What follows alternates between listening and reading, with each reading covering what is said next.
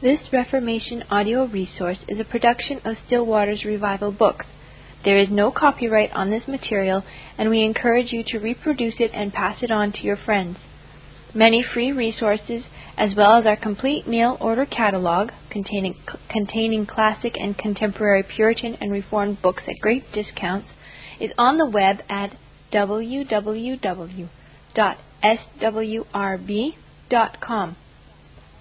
We can also be reached by email at swrb at swrb.com, by phone at area code 780 450 3730, by fax at area code 780 468 1096, or by mail at 4710 37A Avenue. Edmonton, Alberta, Canada.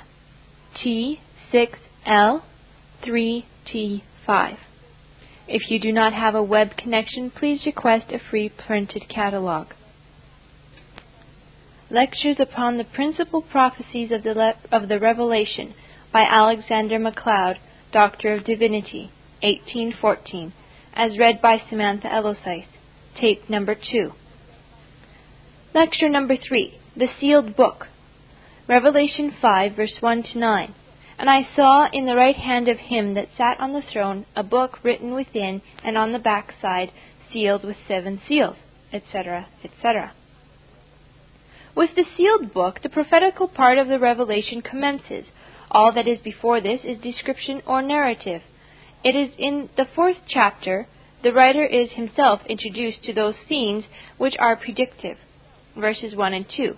After this I looked, and behold, a door was opened in heaven, and the first voice which I heard was as it were of a trumpet talking with me, which said, Come up hither, and I will show thee things which must be hereafter. And immediately I was in the Spirit, and behold, a throne was set in heaven, and one sat on the throne. Chapter 5, verse 1. And I saw in the right hand of him that sat on the throne a book written within and on the back side sealed with seven seals. Verse 4 And I wept much, because no man was found worthy to open and to read the book. From this representation, it is not only perfectly obvious that the first invitation which the Apostle John received to survey futurity is in the first verse of the fourth chapter, but it is also apparent that after his attention is fixed upon the object to which it was invited, all future events are still shut up from his anxious eye. The entire prophetic period is a sealed book which no creature can disclose. It is in the fifth chapter we are first introduced to the mediator in the character of the revealer of what is to come to pass in relation to his church on earth. And it is not until the sixth chapter that the seals are in fact broken up and the prospective history commences. It is therefore obvious that there is less of judgment than of fancy in the attempt of Dr. Moore to discover in the second and third chapters a complete history of future churches, and in the efforts of Dr. Johnston to make the four living creatures of the fifth, fourth and fifth chapters prophetical symbols. By such interpretations, there is indeed afforded an ample opportunity to, to display fertility of genius. Fiction always affords more scope to inventive power than does actual history. It is no less injurious, nevertheless, to the true interpretation of the apocalypse to force a predictive sense on passages which are merely descriptive than it is to expound as referring to the past or to the present or the past, those in which future events are indeed unfolded. To allegorize plain language and to construe metaphor literally are alike incompatible with sound criticism. With these ob- observations, I proceed to lay before you the several parts of this lecture. I shall explain the scenery employed in bringing the sealed book to view, show what is signified by opening this book, and make some concluding reflections. It will be readily admitted by all men that a correct knowledge of those events which are yet to come to pass so far as it exceeds the province of human sagacity, must depend upon information communicated by him who knows the end from the beginning. The writer of the book of Revelation is therefore careful to explain the manner in which he became the depository of those secrets of the Almighty. This explanation is given in the introduction to the sealed book. I shall now lay it before you. Number 1. Let us examine the scenery employed in bringing to view the sealed book. The divine revelation made to John was of that kind which is called vision. It is a representation made to the mind by supernatural power, having precisely the same effect that external objects have, when, in a clear light, they are distinctly presented to the eye. No sooner had he heard the invitation, Come up hither, and I will show thee things which must be hereafter, than he was the subject of inspiration. He was prepared, of course, and to contemplate what I had not seen, nor ear heard, nor the heart of man conceived. Immediately I was in the Spirit. What he then beheld is the first prophetic vision.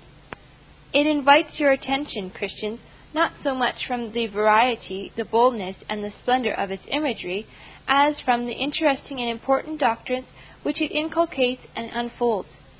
It exhibits the throne of God in heaven as he sitteth on it, the characters that compose his retinue, and the Redeemer of men, honored of God and worshipped by every creature. 1. Behold, a throne was set in heaven, and one sat on the throne. This scene has an allusion to the Temple of Jerusalem, the place of the divine presence among his people. There he dwelt in the splendor, or Shekinah, above the mercy seat. Footnote. Shekinah is very often mentioned in the Jewish writings and signifies in their targums or paraphrases the divine presence or the Holy Ghost. The Shekinah is that extraordinary luminous body which by miracle rested over the mercy seat and between the cherubim. It was the most sensible token of the divine presence among the Hebrews. It was familiarly called the glory of the Lord, the presence of the Lord. In the infancy of society, and before revealed truth was diffused by writings, God assured his people of his presence by such a sensible manifestation. Thus he appeared to Adam when banished the Garden of Eden, and to Abel and the patriarchs when he accepted their sacrifices.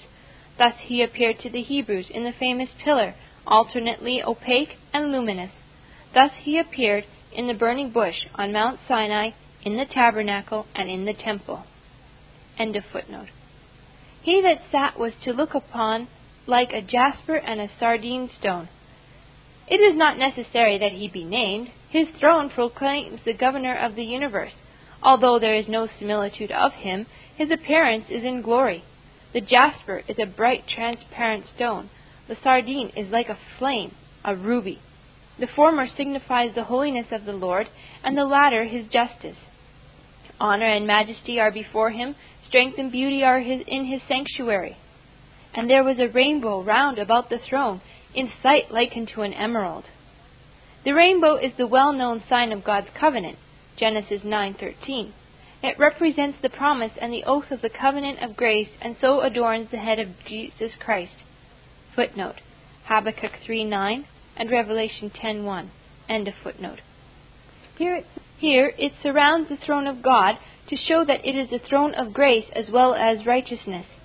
The bow, too, partakes of the verdant hue of the green emerald, in token of the relief which it gives to the eye from the splendor of divine justice, and to show that the covenant of grace ever abides the new covenant. There is no access to the throne but by covenant. There is nothing that proceeds from the throne but through this covenant. All the divine dispensations are subservient to it, and it is the bond of our communion with God. Out of the throne proceeded lightnings and thunderings. The mercy of God does not impair his justice and diminish his power. He is a consuming fire. Thus he appeared from Mount Sinai to the trembling Hebrews. Even Moses did fear and quake. Glorious, God is glorious in holiness and fearful in praises. And there were seven lamps of fire burning before the throne, which are the seven spirits of God. Seven lamps appertain to the golden candlestick, which was before the most holy place. They pointed out, for they are even called by the name of angels in chapters 1, 2, and 3. That they are placed near to God, yea, nearer than angels are, is evident from chapter 4, verse 6, and 5, verse 11, and is perfectly conclusive that they are distinct from angels. Redeemed Redeemed men, being united by the Spirit of God to Jesus Christ, are thus made one with God in Him. John 17:21. They must therefore, although originally made lower than the angels, become nearer to their God than these sons of the morning. There is another consideration, however, that puts the question at rest. They are made to sing, chapter 5, verse 9, a song, which in the mouth of any but redeemed men would be a falsehood. Thou wast slain, and hast redeemed us to God by thy blood out of every kindred, and tongue, and people, and nation, and hast made us unto God kings and priests, and we shall reign on the earth. They are, in fact, throughout their whole description, perfectly distinguished from the angels. They are evidently, too, a distinct order of the redeemed and saved sinners. Their employment, as well as their situation and character, points them out as the faithful ambassadors of the cross of Christ. At the opening of the seals, chapter 6, they call to the churches, Come and see.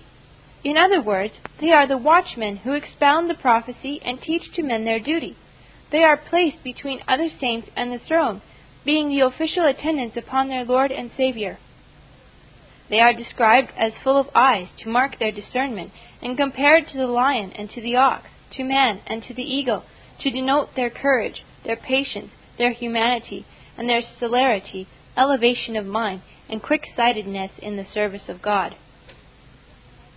This description is not intended to apply so much to each or any individual pastor in the Christian church as to the collective body. They are said to be in number four. This number is often used to signify universality. The four winds of heaven, footnote, Daniel 7:2 and 11:4, as well as Revelation 7 verse 1, end of footnote, are all winds. The four corners, footnote, Isaiah 11:12, Ezekiel 7:2, see Philo and Pythagoras as quoted by Woodhouse, end of footnote. Of the land are the whole country. Dr. Johnston says this number denotes four successive periods from the days of the apostles to the final judgment.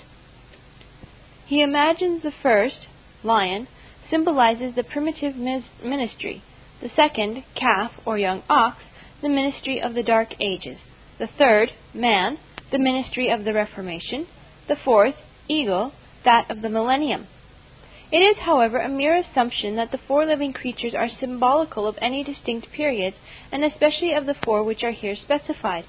This interpretation gives an exposition of one of the most interesting concerns of futurity, even before the sealed book is at all opened. And each of the four, 24 elders might with as much propriety be separated from his companions and made the symbol of a prophetical period as separate the, as separate the four living creatures who appear not one at a time but all together at the throne of God. A consideration, however, arises from the sixth chapter which completely destroys this fanciful interpretation. Each of the four living creatures appears actually engaged in one period, and that a very early one they all act, each in his turn, at the opening of the first four seals. By the four living creatures, I therefore throughout understand the collective body of faithful ministers in every given period of the Christian Church. Next in order appear before the Lord the King the collective body of faithful people. They are symbolized by the twenty four elders. The Greek word elders were well known as the representatives of the people of Israel and as the constitutional representatives of Christian congregations. By the number 24, being that of the twelve tribes added to that of the twelve apostles of the Lamb, the Old Testament and the New Testament churches appear united in one representative assembly. Being made kings and priests unto God, they are seated before the throne. There is in this part of the vision an undoubted reference to the manner in which the Jewish Sanhedrin sat before their president. The throne itself is the segment of a small circle, so that the four living creatures being within the segment and before the Lord might be said, as in chapter 4, verse 6, to be in the midst of the throne and round about it. The twenty four elders were upon seats round about the throne in a semicircle of larger dimensions they are also all clothed in white raiment, the righteousness of Christ imputed to them, and they are crowned with the crown of righteousness. They and the living creatures sing the new song, chapter 5, verse 9. in a complete circle embracing both the throne and the semicircle before it, on which the elders sat, were arranged the third class of characters, who composed the splendid retinue, the holy angels. I beheld many angels round about the throne, and the living creatures, and the elders. They, they are ministering spirits sent forth to minister for them who shall be heirs of salvation. They are about the throne, but at a greater distance than redeemed men. Number three. This vision presents to our view the Redeemer himself before the throne of God, receiving the homage of created beings.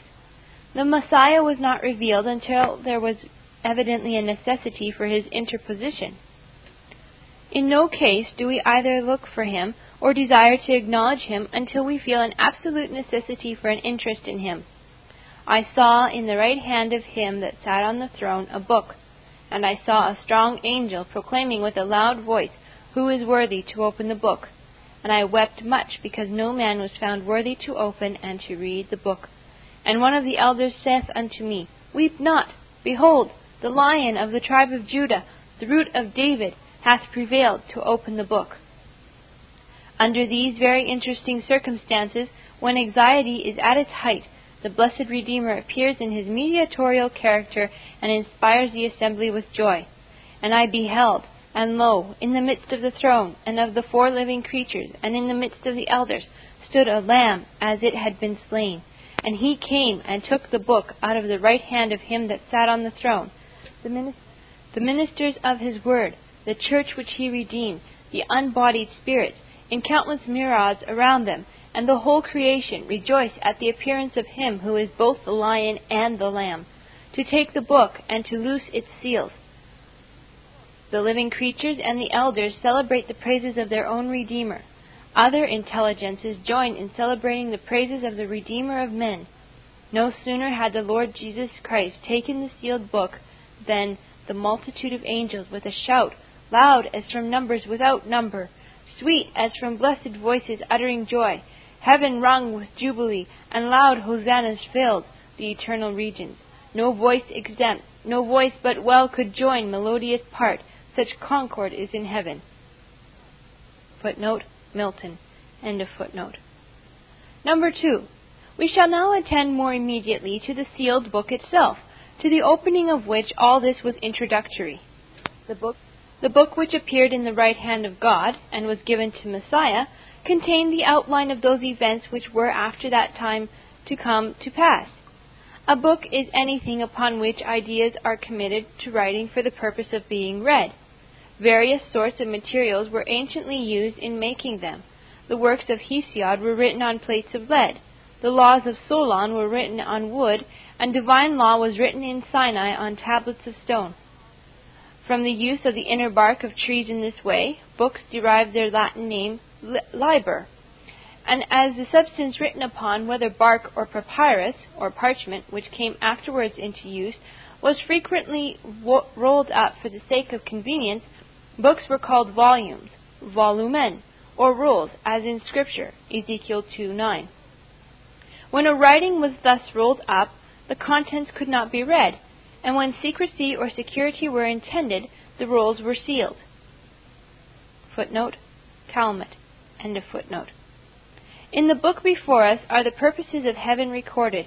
They are known to himself before they are accomplished, and they are arranged in due order. These purposes are, however, sealed. They are certainly to be executed, and they are effectually concealed from view until they are either displayed in the event or supernaturally made known to man. In this instance, the roll is sealed with seven seals. Seven was among the Jews a sacred number, and is the sign of completeness. This number, says Calmet, is consecrated, as it were, in the holy books and in the religion of the Jews by a great number of events and mysterious circumstances. God created the world in seven days, and consecrated the seventh to repose. Every seventh year was also consecrated to the rest of the earth as a sabbatical, also the seven times seventh year as the Jubilee. In the prophetic style, a week, that is, seven days, often signifies seven years. Pharaoh's mysterious dream represented to his imagination seven fat and seven lean oxen, seven full ears of corn, and seven empty. The, number of seven days is observed in the octaves of the great solemnities of the Passover, of the Feast of Tabernacles, the dedication of the tabernacle and temple. Observe also the seven branches of the golden candlestick, the number of seven sacrifices often appointed. In the Revelation, the seven churches, seven candlesticks, seven spirits, seven stars, seven lamps, seven seals, seven angels, seven trumpets, seven vials, etc. In a word, we may find the number seven throughout the Scripture. In the present use of the number seven, it is quite certain that the idea of perfection is involved. The book was completely sealed, and its contents are not to be revealed but by breaking open the several seals and so unfolding the volume. There is besides an evident reference in this passage to the writings of the earlier prophets. They represented, as a sealed book, predictions which were not understood. Isaiah 29:11 and 12. The vision of all is become unto you as the words of a book that is sealed, which men deliver to one that is learned, saying, Read this, I pray thee. And he saith, I cannot, for it is sealed. The words of the Lord respecting what was about to come to pass after the commencement of the Christian era are more immediately applicable to the sealed book now under consideration. Daniel 12:9. This, this prophet had heard the the Messiah speaking of the great period of 1260 years. Footnote time, times, and half, three years and a half, 42 months, etc. End of footnote. So often the subject of discussion in the Apocalypse, and frequently before suggested to Daniel himself, but he understood it not. And I heard, but understood not. Then said I, O my Lord, what shall be the end of these things? And he said, Go thy way, Daniel, for the words are closed up and sealed to the time of the end. The book closed up against the inquiries of Daniel and sealed to the time of the end is that which now appears to John in the hands of him that sat on the throne.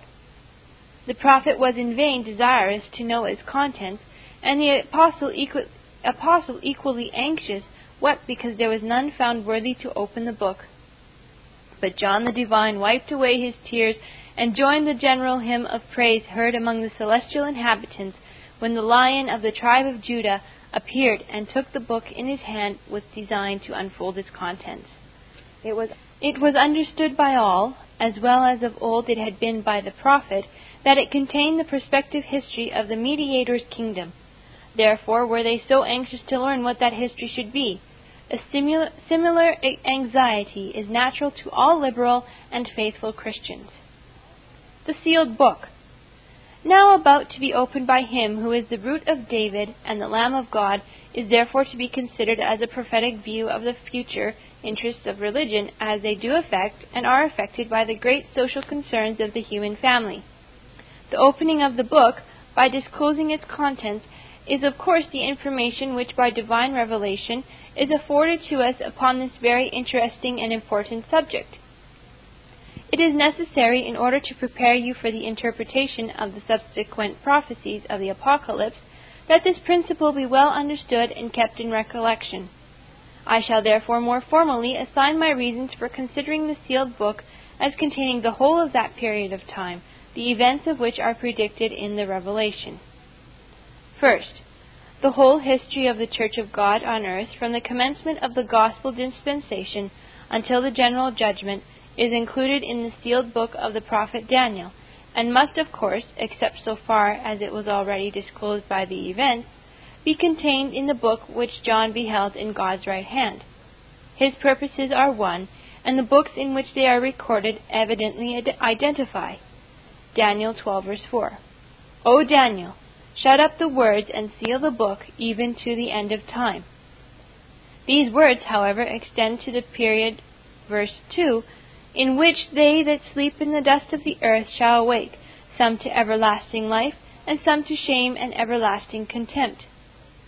Second, the words of the Saviour, the first voice, that address the writer of the Apocalypse, footnote, compare chapter 4, verse 1 with chapter 1, verse 10 and 11, the footnote, gives assurance that such a general history would be given. I will show thee the things which must be hereafter. Third, This book appears sealed in the hand of God. It is the purpose of the Almighty respecting His church. All the inhabitants of the upper sanctuary are anxious to know the contents. None but Messiah can be found worthy to unloose the seals. To him the book is delivered in the most solemn manner. Now, as all the purposes of God are administered by Jesus Christ, and thus committed to him to be administered, the book must include the whole scheme of the divine government.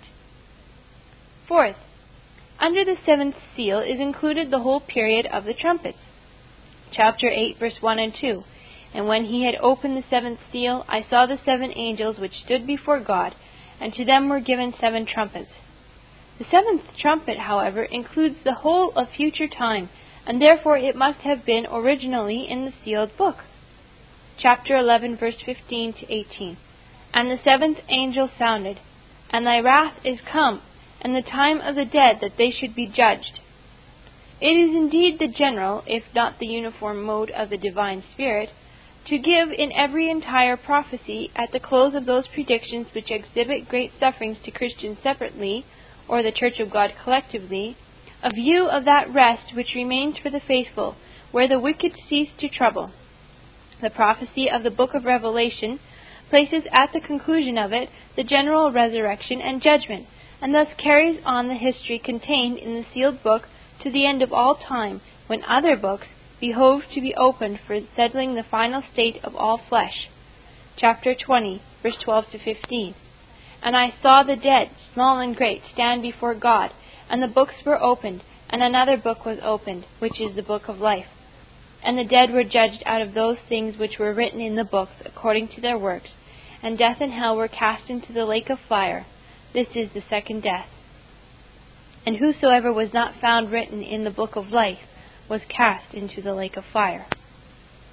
The whole period of the apocalyptical prophecy belongs, of course, to the sealed book. The seven periods already designated are included in it, although the most interesting parts are more fully described in collateral visions. The little open book of chapter 10 is in the text itself, as will appear in due time, sufficiently distinguished from this great book.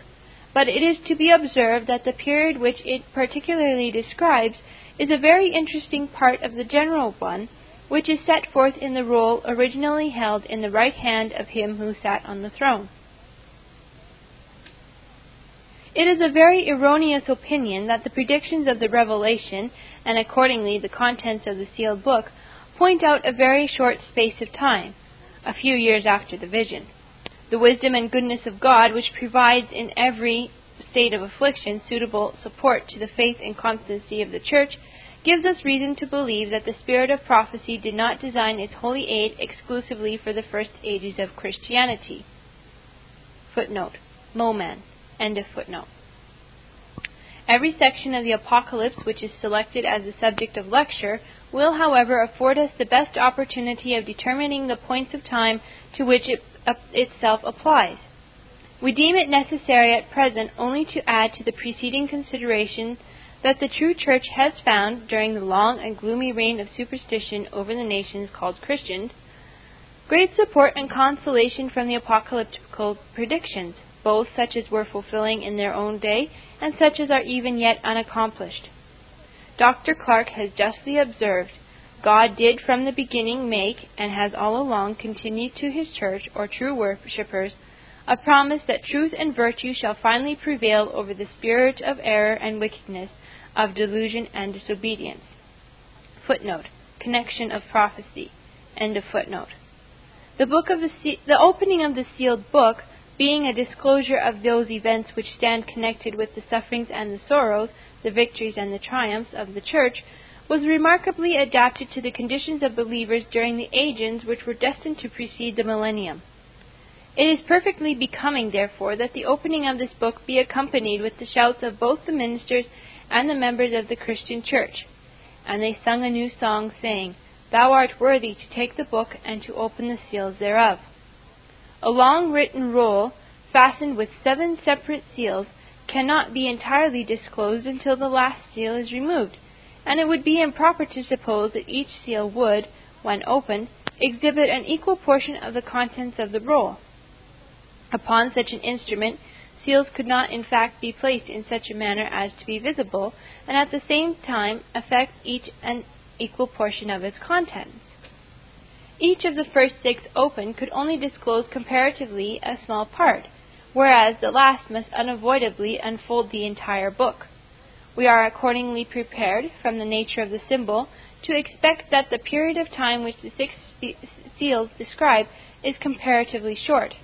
The opening of the seventh seal immediately announces, announces the angels of the trumpets, and both they and the angels who hold the vials will be found to have executed their commission before the reign of righteousness extends over the earth. The seals, the trumpets, and the vials, therefore, give names in the systems of the best commentators on prophecy to three great distinct periods, from the apostolical age to the time of the millennium. The period of the seals is the first in order, and includes all the events predicted during the opening of the first six seals of the great book. This shall be the subject of the succeeding lecture. Third, I conclude this discourse with two reflections.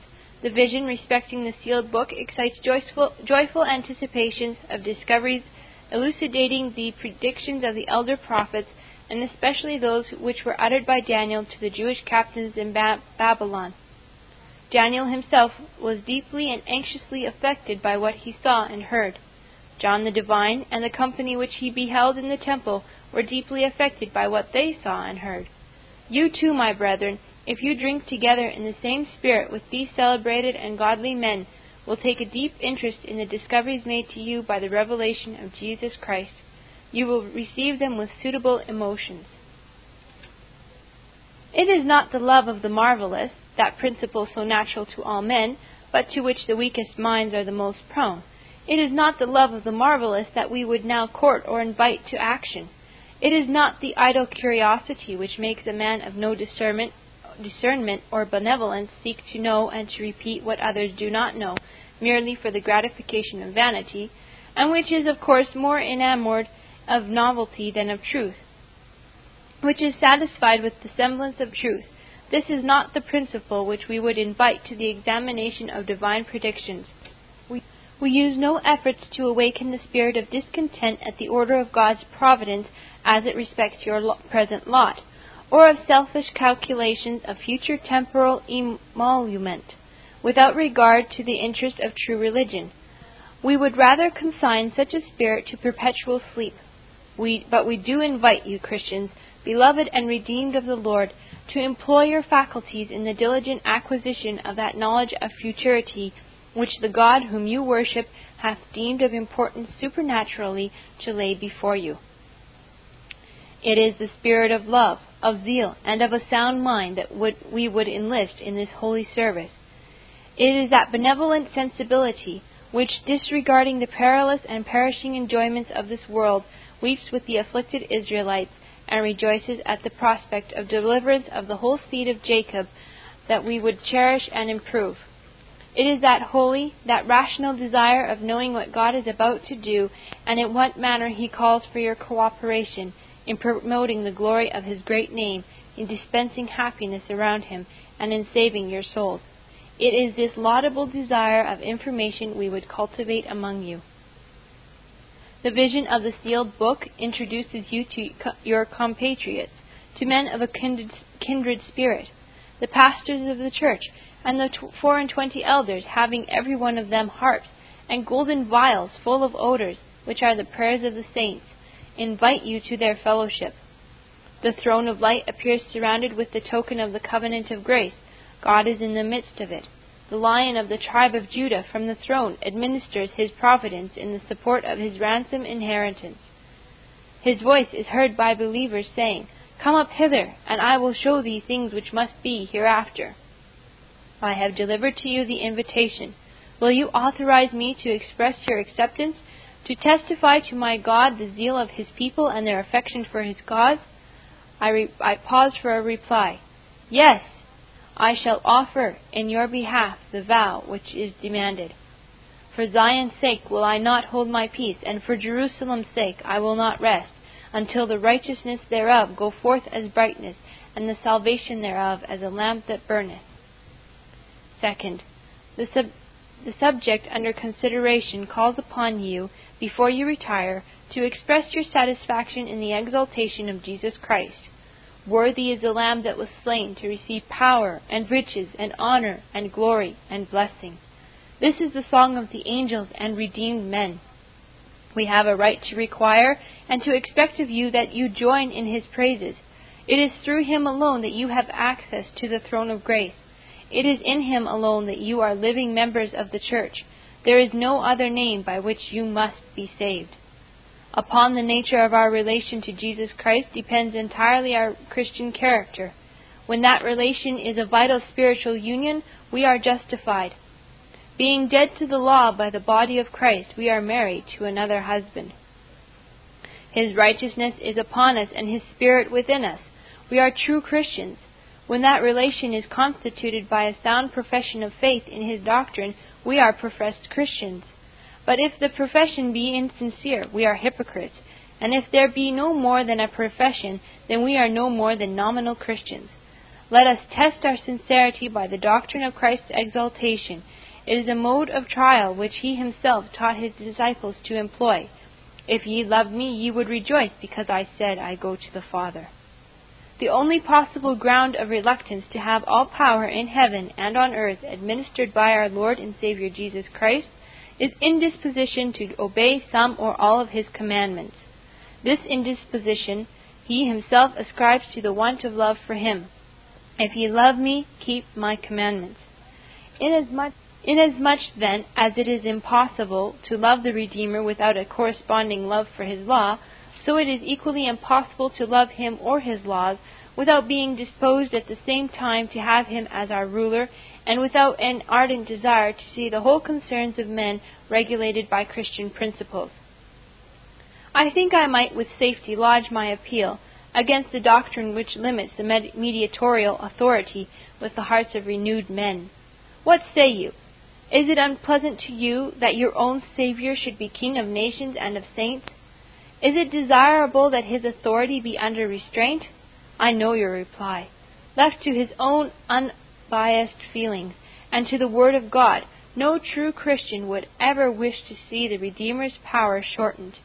Thou hast given him power over all flesh, that he might give eternal life to as many as thou hast given him. There would be weeping in heaven if Christ were prevented from reigning.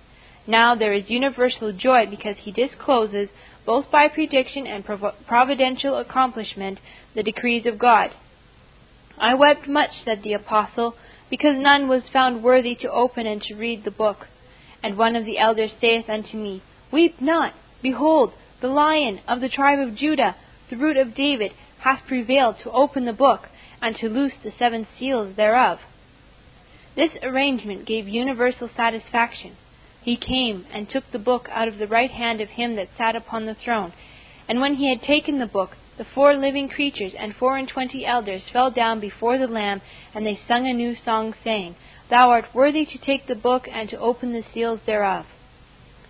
It deserves to be distinctly remarked that those ministers and members in the celestial church were far from imagining that his character and sufferings as mediator rendered him less qualified for reigning or less worthy of religious worship. For in the midst of their adoration they pointed out the official character in which they viewed him when they sung his praise, and assigned as a special reason for their song his sufferings for our redemption. And they sung a new song, saying, Thou art worthy to take the book, and to open the seals thereof, for thou wast slain, and hast redeemed us to God by thy blood out of every kindred, and tongue, and people, and nation. What are we then to think of the religious character of those who refuse to ascribe divine honors and religious worship to Jehovah Jesus?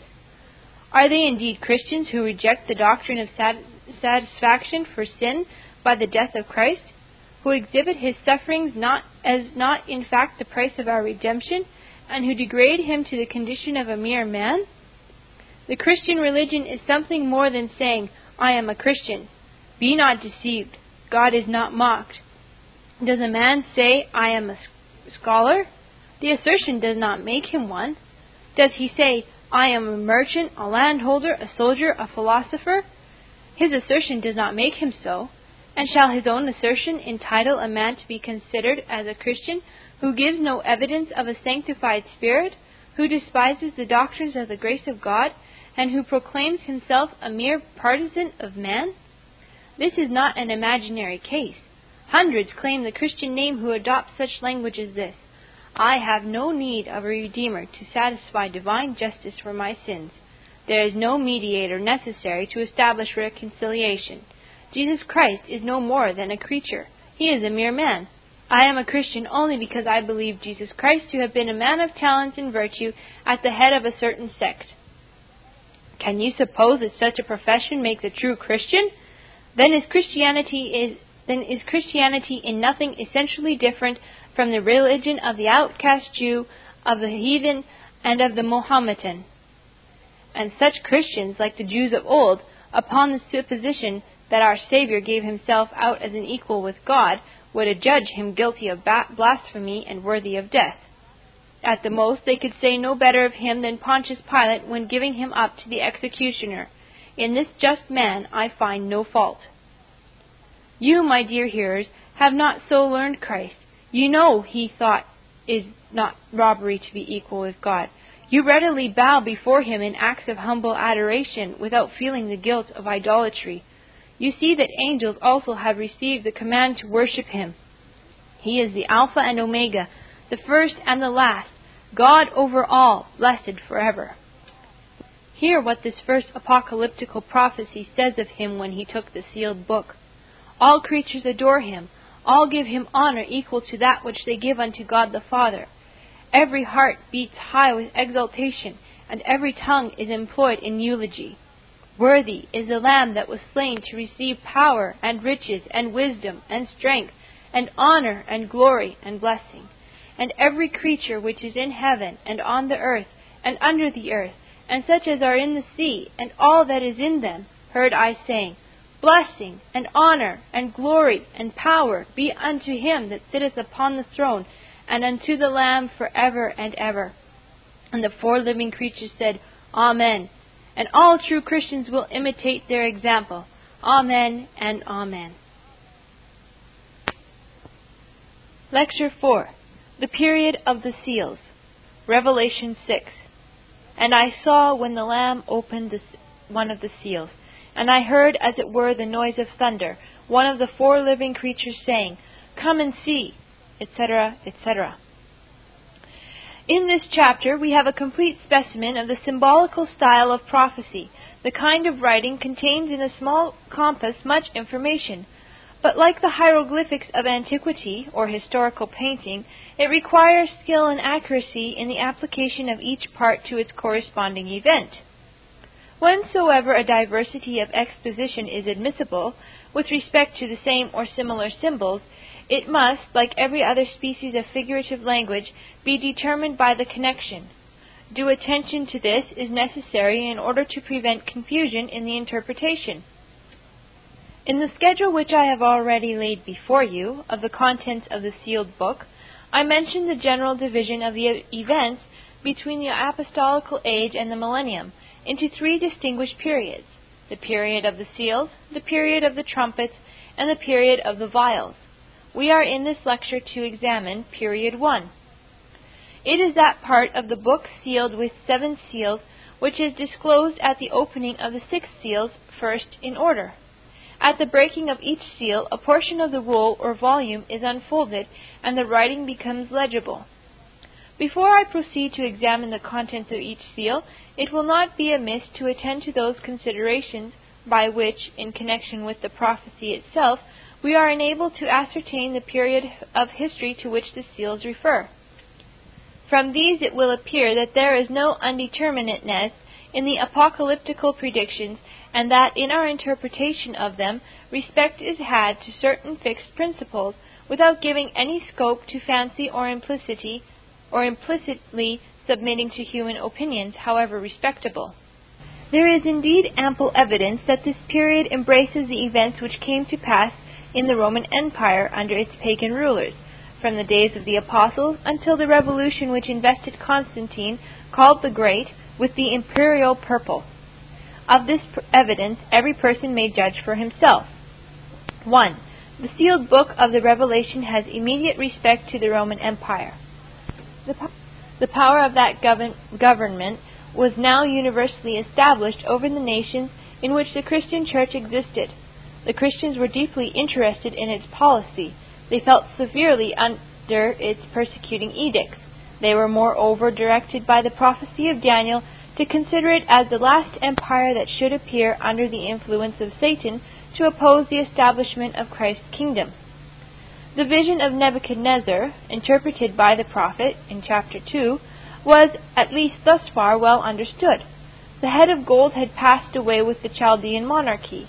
Verse 38 Thou art this head of gold. The breast and arms of silver had been destroyed with the Persian Empire, which succeeded that of Babylon. Verse 39 And after thee shall arise another kingdom inferior to thee. The kingdom established under Alexander of Macedon had also fallen, never to rise. Verse 39 The kingdom of brass bearing rule over all the earth. The fourth empire is the one which existed at the time of John the Divine. Verse 40 The fourth kingdom shall be as strong as iron, and as iron shall it be broken in pieces. It was expected, according to this prophecy, that the, gov- that the Roman government should undergo such convulsions as should divide it into ten distinct powers, still, however, united in opposition to the authority of Jesus Christ and the Church of God. Verse 41 and whereas thou sawest the feet and toes, part of potter's clay and part of iron, the kingdom shall be divided. It was understood, too, that when Rome should undergo such change, the interests of religion, after having suffered great depression, should become paramount, and the kingdom of Christ be established.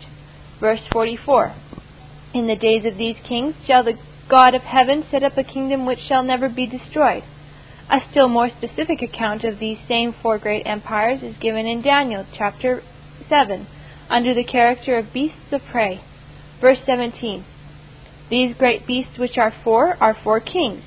The fourth of these had ten horns, indicating the tenfold division already mentioned.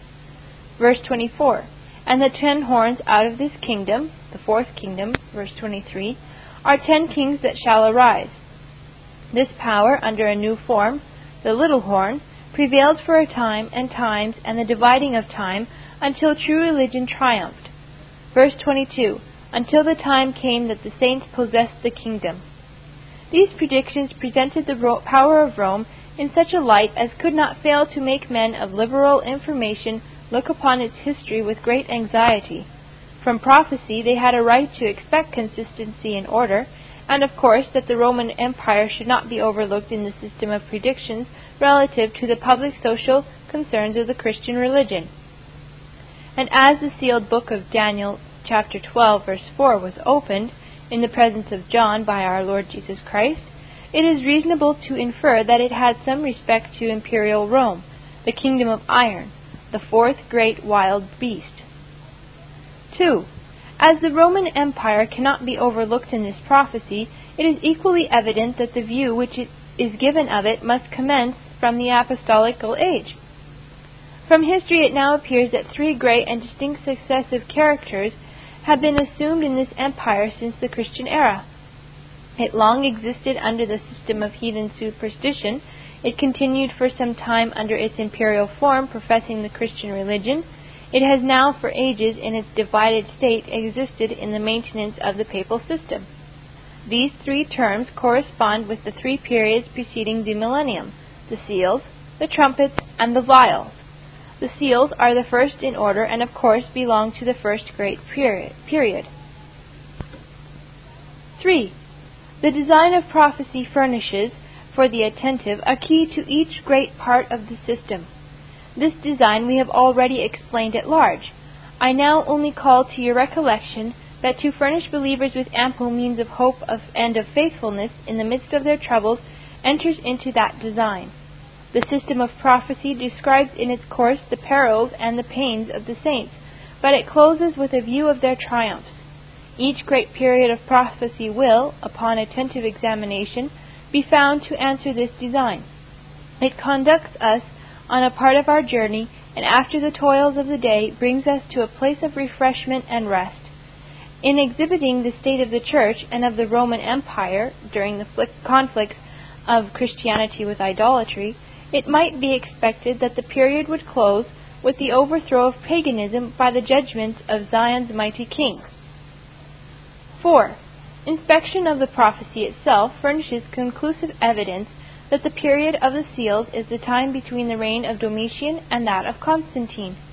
Prediction certainly respects futurity, and on no principle of sound criticism are we justified in applying the apocalyptical seals to past events. The promise made to the apostle is, chapter 4 verse 1, I will show thee things which must be hereafter. This consideration pre- precludes our adopting the opinions of those who explain the seals, or any one of them, as signifying what has already come to, what had already come to pass. The sixth seal, as appears from the text, and will be explained in the sequel of this discourse, describes a very remarkable revolution. The terms employed cannot be applied to any event prior to the era of Constantine, and that time perfectly suits the description. I am aware that several respectable writers have of late denied that any advantage was obtained by the Church in that revolution.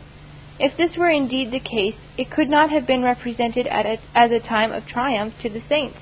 But on this subject there is a great need of discrimination. If we follow the path of Scripture prediction, we will not be found at variance with history. Whatever may have been the moral character or religious standing of Constantine himself, and we are not disposed to rate them highly, the events of his reign were undoubtedly judgments from God upon that great pagan power that long annoyed the saints. If he also, either injudiciously or perversely, intermeddled unduly with ecclesiastical concerns, Still, the actual Church, real Christians, found in his authority and plans a shelter from their heathen persecutors. Nor were persons of this description so much affected by the pernicious system of state religion which he introduced, as were the more and, ambitious and worldly minded ecclesiastics who took an interest in the pompous hierarchy to which he yielded his countenance. While the higher orders of prelatical pride, those creatures of human contrivance, among whom true religion rarely flourishes, were deeply engaged in the political management which respected the more worldly part of the professors of Christianity. The meek followers of the Lamb of God had cause to rejoice in the restraint which was laid upon their avowed em- enemies. In this point of view, the, re- the revolution was a signal blessing. Nevertheless, the fourth kingdom still retained its beastly character the Roman Empire remained the kingdom of iron. The government of the empire and the order of the more conspicuous parts of the church were by no means accordant with the principles of Christianity. As the sealed book commences with the time which succeeded John's banishment to Patmos, and the sixth seal terminates in the revolution which overturned pagan Rome, the opening of the six seals must of course disclose the leading events of that period, including from 97 to 323, 226 years. Although we have already proved the propriety of applying the predictions of the six seals to the Roman Empire as it existed before the age of Constantine, it still remains to inquire whether these predictions respected civil or ecclesiastical history. Drury and Bishop Newton explain all the seals as descriptive of the administration of the imperial government. Lord Napier and Mr. Woodhouse esteem it improper to apply this prophecy to any other than ecclesiastical events. Mede, Lowman, and Johnston apply the seals to both civil and ecclesiastical events, and they appear to me to be nearest the truth. Political changes are, in themselves, beneath the notice of prophecy, and the changes of ecclesiastical systems are often mere political commotions.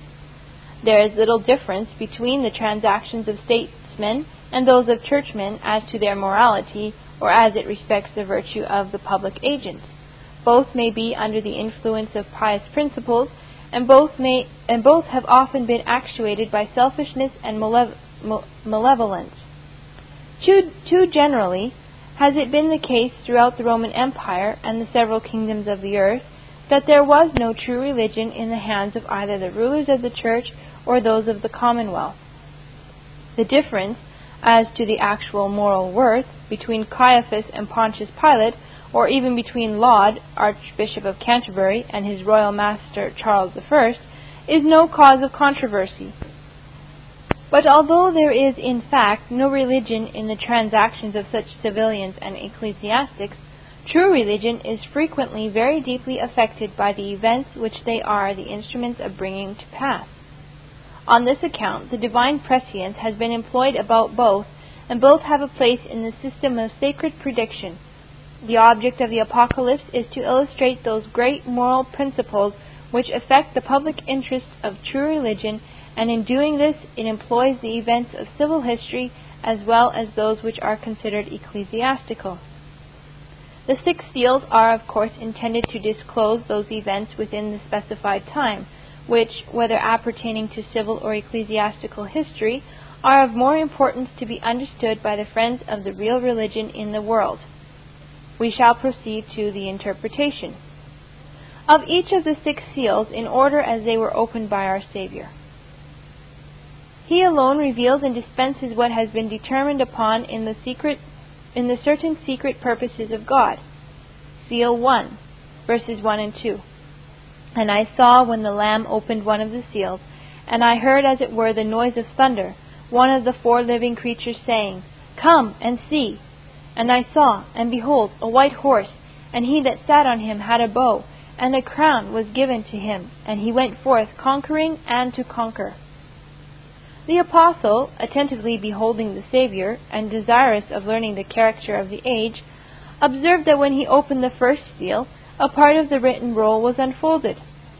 In order to persuade us to mark with becoming attention each, each dispensation of divine providence, and to point out the duty of the ministers of Christ in every age in explaining the signs of the times, one of the living creatures, in a voice of thunder, said, Come and see. It was the first of the living creatures that gave this invitation. Like a lion, he communicated his commands in a voice of authority, bold, strong, and solemn. Come, behold the works of the Lord, Psalm 46 8, is a precept which faithful pastors are accustomed to deliver. In obedience to the mandate, John looked and saw on the open leaf the representation of a monarch riding forth to conquest. Behold, a white horse. This animal, noted for his comeliness, speed, strength, and fitness for the service of man, is the symbol of the instruments God employs in the dispensations of His providence to accomplish His purpose. White is the emblem of purity. It is pleasant to the sight, and it symbolizes a dispensation of purity and mercy.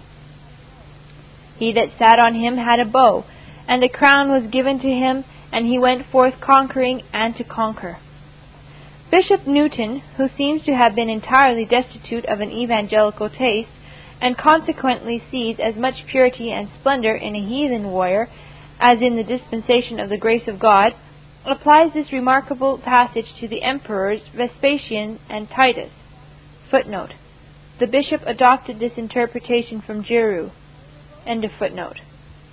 They were both numbered with the victims of the King of Terrors, however, before the sealed book was opened.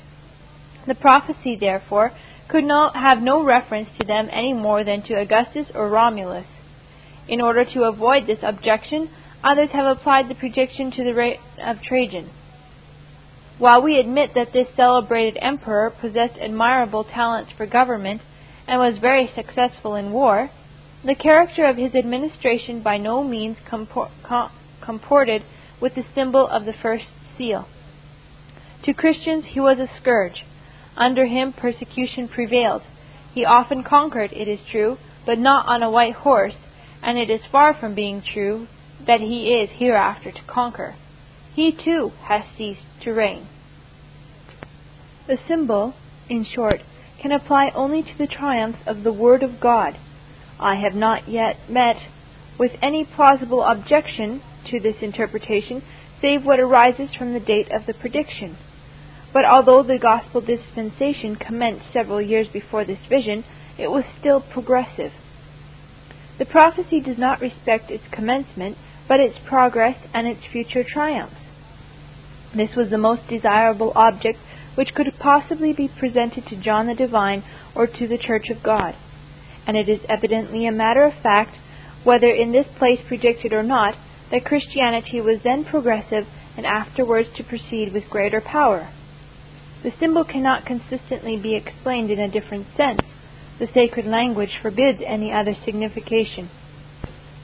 Psalm 45, verse 3 to 5 Gird thy sword upon thy thigh, O most mighty, with thy glory and thy majesty, and in thy majesty ride prosperously because of truth and meekness and righteousness. Thine arrows are sharp in the hearts of the king's enemies, the people fall under thee. Compare these words with the text, and they will certainly appear to apply to the same character.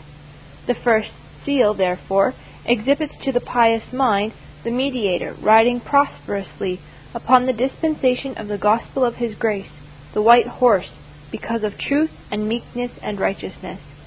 He held in his almighty hand the weapons of spiritual warfare, a bow with arrows sharp in the heart of his enemies. A crown was given to him of glory and majesty, conquering and to conquer, the people fall under him. He is by divine appointment the governor of the universe. He rules in his saints.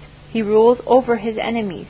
A succession of conquests shall prepare the way for his final triumphs. Psalm 132:18 His enemies will I clothe with shame, but upon himself shall his crown flourish. If these considerations could leave any doubt upon the mind as to the interpretation now given, it would be completely removed by a portion of this book, which employs this very symbol in a connection which admits not of an application to any Vespasian or Trajan, or indeed any mere man, or company of men. Revelations 19:11 Behold a white horse and he that sat on him was called faithful and true and he was clothed with a vesture dipped in blood and his name is called the word of God and out of his mouth goes a sharp sword that with it he should smite the nations and he hath on his vesture and on his thigh a name written King of kings and Lord of lords this last vision under the seventh vial completes the conquests which were in progress in the first vision at the opening of the first seal. Such is the commencement and termination of this prophecy. Seal 2, verses 3 and 4. And when he had opened the second seal, I heard the second beast say, Come and see. And there went out another horse that was red, and power was given to him that sat thereon to take peace from the earth, and that they should kill one another, and there was given unto him a great sword cheered with the prospect afforded to him of the progress of the gospel and of its future triumph, the writer of the Apocalypse is, bear, is prepared to bear with becoming patience a sight of the troubles which the second seal announces. As the first living creature, the lion, invited him to behold the triumphs of the cross, the second, like the calf or ox, calls his attention to the contents of that part of the roll which is now unfolded. Labor and patience, similar to those of an ox, are the becoming characteristics of the Christian of the Christian ministry in a period of sufferings. And there went out another horse. A horse is a simple symbol of a dispensation of providence. By its means, providential causes proceed to their end. Zechariah 1 8 to 10. Behind him there were red horses, speckled and white. Then I said, O my Lord, what are these? These are they whom the Lord hath sent to walk to and fro through the earth. The heathen consecrated horses to the sun because the sun was the object of their worship, and this deity was represented as drawn by horses. The Jews fell into a similar kind of idolatry before the reign of Josiah. 2 Kings 23:11. And he took away the horses which the kings of Judah had given to the sun at the entering in of the house of the Lord, and burnt the chariots of the sun with fire. Footnote. The rabbins inform us that these horses were every morning harnessed to the chariots dedicated to the sun, and that the king or some of his officers got up and rode to meet the sun at its rising, as far from the eastern gate of the temple to the suburbs of Jerusalem. Others are of the opinion that they were horses which none were permitted to ride or to yoke, but were like those which Julius Caesar set at liberty after his passage of the Rubicon. The Persians had such horses, as well as the ancient Germans. Those belonging to the Persians were streaked or pied, those of the Germans all white. Herodians call them Greek word. Calmet. Quote from Calmet. End of footnote. Another horse that was red. This is the color of blood, and indicates the character of the dispensation. It was a bloody, or rather a fiery one. Greek word comes from Greek word fire. The angel, says Woodhouse, who leads the host to war among the nations, Zechariah 1:8, is mounted on a horse of the same color. This is also the color of the dragon, the ancient serpent, the devil, who comes wrathfully to war against the saints. Revelation 12, verse 3, 9, and 17. And power was given to him that sat thereon to take peace from the earth. Earth, in common language, has a variety of significations not difficult to distinguish. The connection always settles the proper meaning. It signifies the whole terraqueous globe, the dry land as distinguished, distinguished from the sea, and clay or soil as distinguished from sand and rocks. In science, earth denotes certain brittle inodorous substances such as lime, alumine, etc., distinguished from metals and acids, etc. By a very common figure of speech, it designates the inhabitants of the world or of some distinct part of the world, and the Scriptures very frequently connect with the word the idea of sensuality and corrupt affections. In this text, and in all such connection in this prophecy, earth signifies the Roman Empire. This is evidently its meaning in various parts of the New Testament, and the reason is that it was well known that this empire was in general estimation as well as in scriptural account a universal empire. Footnote. Luke 2 verse 1. End of footnote. Judea itself has been called the earth. Psalm 48 verse 2. Considered as the place of the saints, the religious world. And each of the four great empires, the Chaldean, the Persian, the Grecian, and the Roman, have in their turn been thus designated as constituting in succession in an eminent degree the political world. Footnote Daniel 4 1, Ezra 1 2, and Daniel 8 verse 5 and 21. End of footnote. Daniel, particularly, whose sealed prophecy is explained by the opening of the apocalyptical seals, denominates the Roman Empire the fourth kingdom upon the earth. Footnote Daniel 7:23. End of footnote. And it is meet that earth should, on that account, be employed in the Apocalypse as a symbol of that empire. To take peace from the earth is to involve the empire in war, that they should kill one another. And for this purpose, the symbol of military commission was conferred on him that sat upon the fiery steed.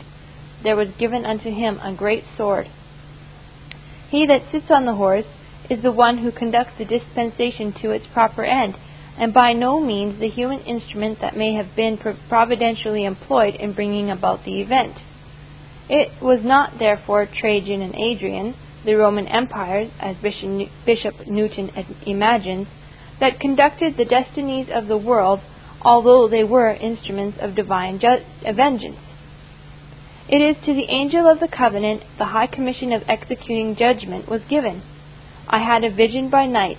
Christ, the angel of the covenant, represented himself to me as a man riding on a red horse, and behind him were several angels ready to attend his commands. Bishop Hall on Zechariah 1:8. The man or angel denotes the Logos, or Son of God, appearing as the captain of God's host or armies. They answer this man or angel as if he were their superior or commander. Quote, Lowth. A man, one in human form, even the Son of God, who afterwards became man for our salvation, and he sat like a warrior on a red horse, as about to execute vengeance on the enemies of his people. Quote from Scott. This prophecy was accomplished in the terrible wars which were waged within the bounds of the empire during the of, reign of Trajan and Adrian. The Christians suffered, at different periods, great persecution, and the Jews and the heathen, the common enemies of the Christian faith, inflicted upon one another the judgment of the Almighty. It was emphatically a bloody dispensation. The heathen raged, the kingdoms were moved, he uttered his voice, the earth melted, Come, behold the works of the Lord. what desolations he hath made in the earth. Seal number three, verses five and six. And when he had opened the third seal, I heard the living creature say, Come and see. And I beheld, and lo, a black horse, and he that sat on him had a pair of balances in his hand. And I heard a voice in the midst of the four living creatures say, A measure of wheat for a penny, and three measures of barley for a penny, and see thou hurt not the oil and the wine. The third living creature, who now invites us to a contemplation of the symbol exposed to view on that part of the roll which was unfolded by breaking the third seal, is said, Revelation 4 7, to have the face of a man. Correct reasoning and humane feeling are indicated by this symbol. They are at all times ornamental to the character of the Christian ministry, but especially in a time of sensible afflictions. To sympathize with the poor and reason with the pious, in order to convince them of the justness and the kindness of the divine dispensations, is the duty of a pastor to his distressed flock. The black horse is the representation of famine. Lamentation 5:10. Our skin was black like an oven because of the terrible famine. The other symbols lead to the same idea. He that sat on him had a pair of balances. Greek word, from Greek word, to join, literally signifies that which joins together. It is generally rendered yoke. After all the learning, however, employed by Mr. Woodhouse in his endeavors to fasten that meaning upon it in this text, we think the translators have acted correctly, correctly in rendering it a scale or pair of balances. In this sense, it is applied not only by profane writers, but frequently by the authors of the Septuagint for the Hebrew word a pair of scales. Footnote. Quote from Parkhurst. End of footnote. This sense better suits the context. It exhibits the necessaries of life as very scarce. Ezekiel 4:16. Behold, I will break the staff of bread in Jerusalem, and they shall eat bread by weight and with care, and they shall drink water by measure and with astonishment. A measure of wheat for a penny. Both Grotius and Vitringa have remarked that the measure of wheat, Greek word, was a man's daily allowance, and that a penny, Greek word, was the daily wages of a common laborer.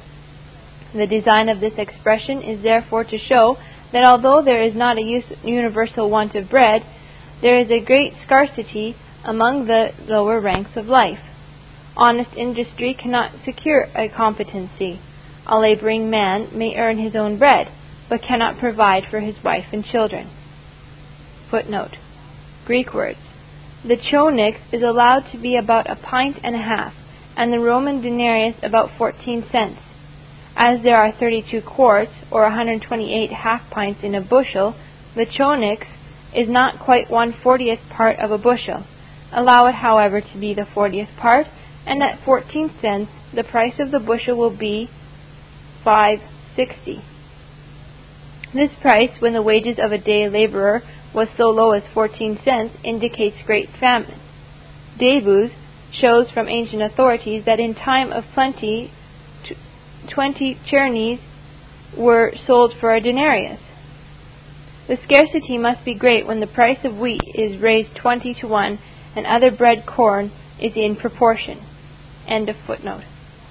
Of the luxuries of life, the oil and the wine, there is no scarcity the affluent do not feel the famine of the land, but as the great body of the Christians, and probably too the most humble and faithful, are found among the industrious, the middle ranks of life, if not among the poor, such a dispensation will be painfully felt by them.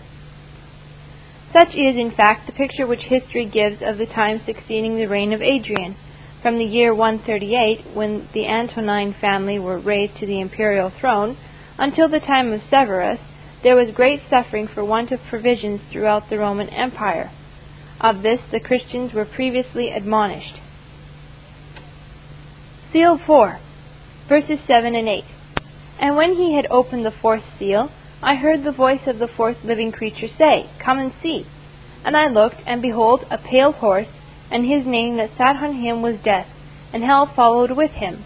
And power was given unto them over the fourth part of the earth, to kill with sword, with hunger, and with death, and with the beasts of the field. An eagle eyed, spiritually minded ministry invites us to this scene of woe. It is better to go to the house of mourning than to the house of feasting. The sword and the famine are now followed by the pestilence, a pale horse. Pallidum mortem dicunt pote. Grotius.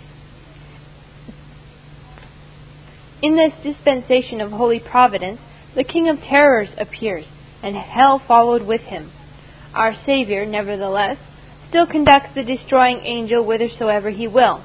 Before him went the pestilence, for he has the keys of hell and death. At the command of the mediator, the agents employed execute their task. Death triumphs, and Hades is satiated with her prey. The sword is continued. The famine still destroys the life of man. The beasts of prey, the persecutors, are not yet effectually restrained, but the most remarkable characteristic of the age is pestilence, the pale, livid green horse. Quote, Mr. Mede observes from Zonaras and Lipsius that a pestilence arising from Ethiopia went through all the provinces of Rome, and for fifteen years together wasted them. This judgment, which destroyed about the fourth part of the population of the Roman Empire, continued from 211 to 270, a period of sixty years of the reign of Gallus and Volusian, Eutropius gives this short character. They were memorable only for pestilence and grievous distempers. Sola pestilentia et morbis atqui agricidinibus notus eorum principatus fut. Lowman. Seal 5, verses 9 to 11. And when he had opened the fifth seal, I saw under the altar the souls of them that were slain for the word of God, and for the testimony which they held. And they cried with a loud voice, saying, How long, O Lord, holy and true, dost thou not judge and avenge our, avenge our blood on them that dwell on the earth? And white robes were given to every one of them, and it was said unto them that they should rest yet for a little season until their fellow servants also and their brethren that should be killed as they were should be fulfilled. By the preceding persecutions, a vast number of Christians suffered martyrdom. The enemy killed their bodies, but had no means of killing their souls. A martyr is a witness, and a Christian martyr is a witness who understands, who believes, and who maintains Christianity at every risk. Those only who were slain for the word of God and the testimony which in conformity to that word they held, are in the sense of this text reputed martyrs. However firmly and constantly men may maintain their principles than those which are sanctioned by the word of God, such men have no concern in the present prophecy. The souls of the martyrs were under the altar, living in the enjoyment of the benefits of the great sacrifice and of the reconciliation with God which that sacrifice secured to believers. They still trust in the Lord, and although they suffered for his sake, they are persuaded of his holiness and truth. They accordingly appeal to his justice as the judge of the universe, and confidently carry their cause before him of whom it is written, Vengeance is mine, I will repay, saith the Lord. Their appeal is admitted, and a, remo- a reply is immediately given to them. Each of them is clothed in white, justified and publicly recognized as justified by the imputed righteousness of Jesus Christ, fine linen, clean and white, which is the only righteousness of the saints. Notwithstanding the comfort afforded to the pious mind at the opening of the first seal, the scenes of distress and horror which appeared under the three following seals were such as to appall the stoutest heart. It is not easy to ascertain or to describe the number of actual persecutions under pagan Rome. Some of these persecutions were provincial and others were universal. The power of Rome claimed the right of deciding upon the religion of its subjects, and from this principle, as impious as it is cruel, flowed both toleration and persecution. The principle was reduced to practice, and the tyrannical policy of the fourth beast dictated. The religions of the conquered provinces were tolerated as often as it suited this policy. The several kinds of idolatry having little hostility to each other, because all flowed from the same fountain of falsehood, were perfectly capable of intermixture. And thus the gods of the subjugated nations were recognized at Rome and admitted to the pantheon. It was far otherwise with the doctrine of salvation by a divine mediator. Christianity could make no compromise with false religion.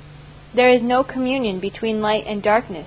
Its demands upon men are great, and it requires the whole heart and life. These demands excited corresponding provocation, and in proportion as worldly policy directed, the church was either tolerated or persecuted. Primitive writers were in the habit of reckoning ten eh, very extensive or universal persecutions. They are enumerated by Dr. Cave as follows that is, persecutions. Number one commenced AD 64 under the Emperor Nero. Number, number two commenced AD 90 under the Emperor Domitian. Number three commenced AD 107 under the Emperor Trajan. Number four commenced AD 118 under the Emperor Adrian. Number five commenced AD 163 under the Emperor Verus. Number six commenced in the year AD 202 under the Emperor Severus. Number 7 commenced AD 235 under the Emperor Maximinus.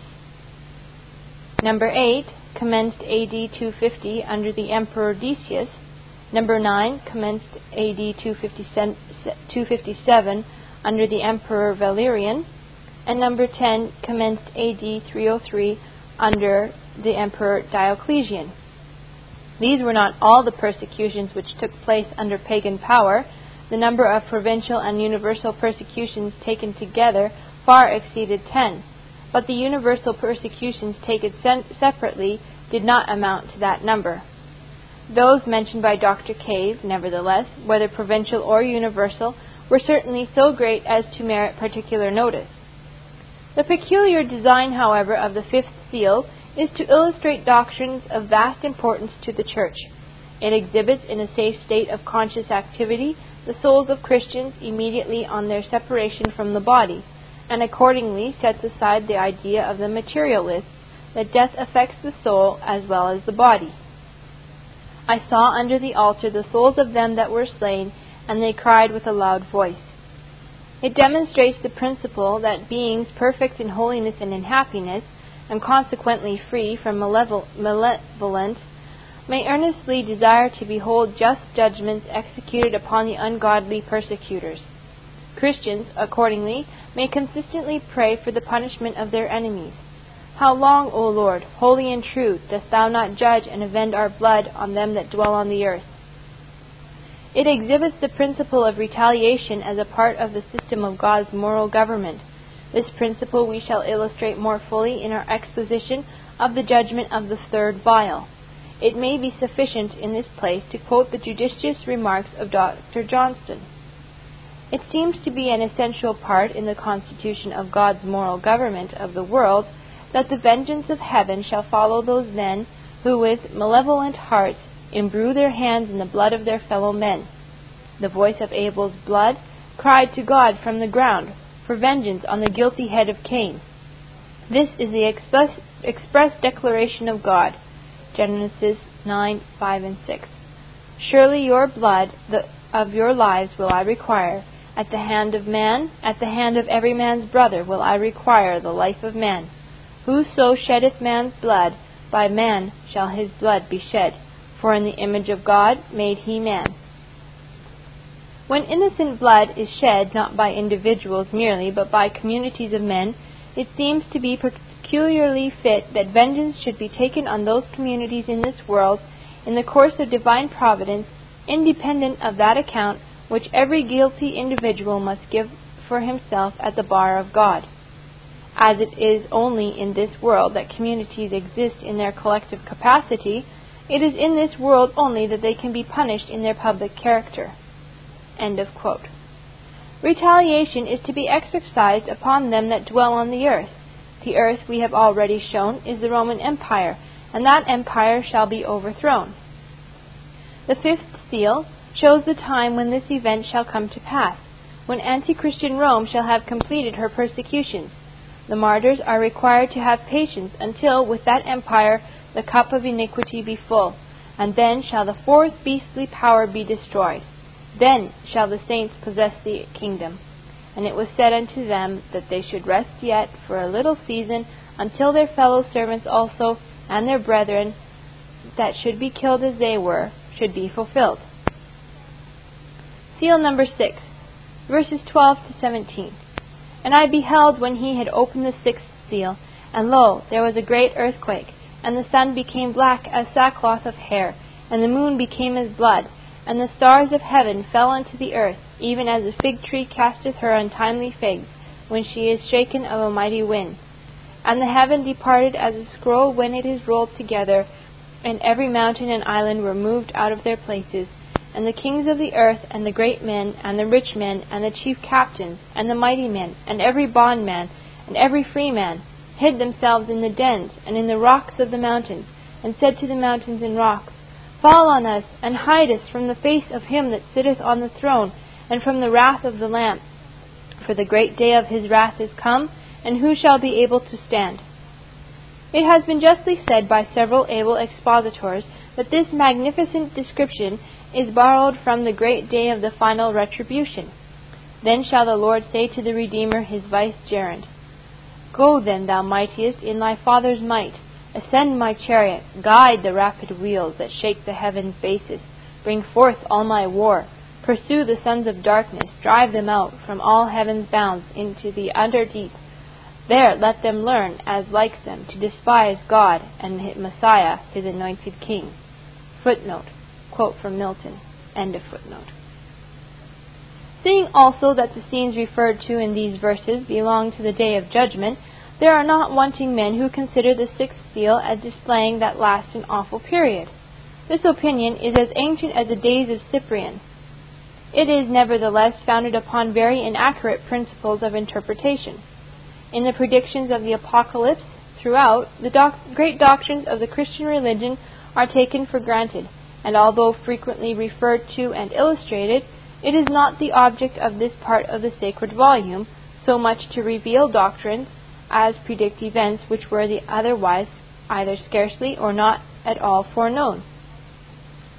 The doctrine of future retribution is always taken for granted in this prophecy, and is very often referred to as affording an illustration of the several objects of the sacred prediction.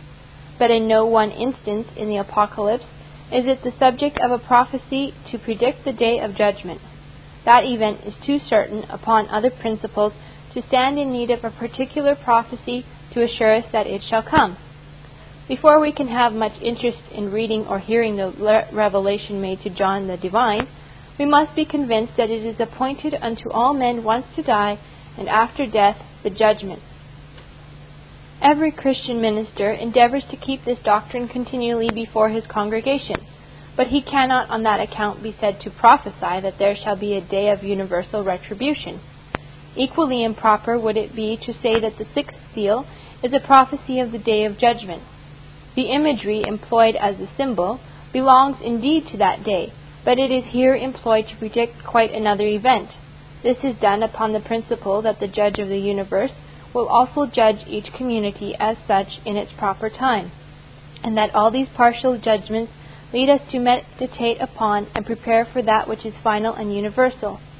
In many places, besides the passage of Scripture now under consideration, the description of the day of judgment is employed by the prophets to represent the fall and punishment of states and empires, of Babylon by Isaiah chapter 13, of Egypt by Ezekiel chapter 30 verse 2 to 4 and 32 verse 7 and 8, of Jerusalem by Jeremiah, Joel, and by our Lord Matthew 24 Assuredly, that judgment which it pleased God to inflict upon the Roman Empire, in which paganism and its persecuting supporters were overthrown, merits as magnificent a description as the fall of Egypt or Babylon.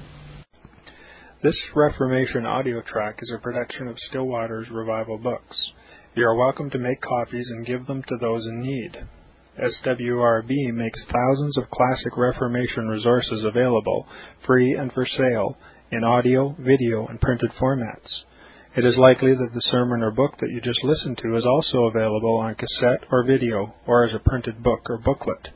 Our many free resources, as well as our complete mail order catalog, containing thousands of classic and contemporary Puritan and Reformed books, tapes, and videos at great discounts, is on the web at www.swrb.com. We can also be reached by email at swrb at swrb.com, by phone at 780 450 3730, by fax at 780 468 1096, or by mail at 4710 37A Avenue, Edmonton, that's E D M O N T O N, Alberta, abbreviated capital A, capital B, Canada, T6L3T5. You may also request a free printed catalog.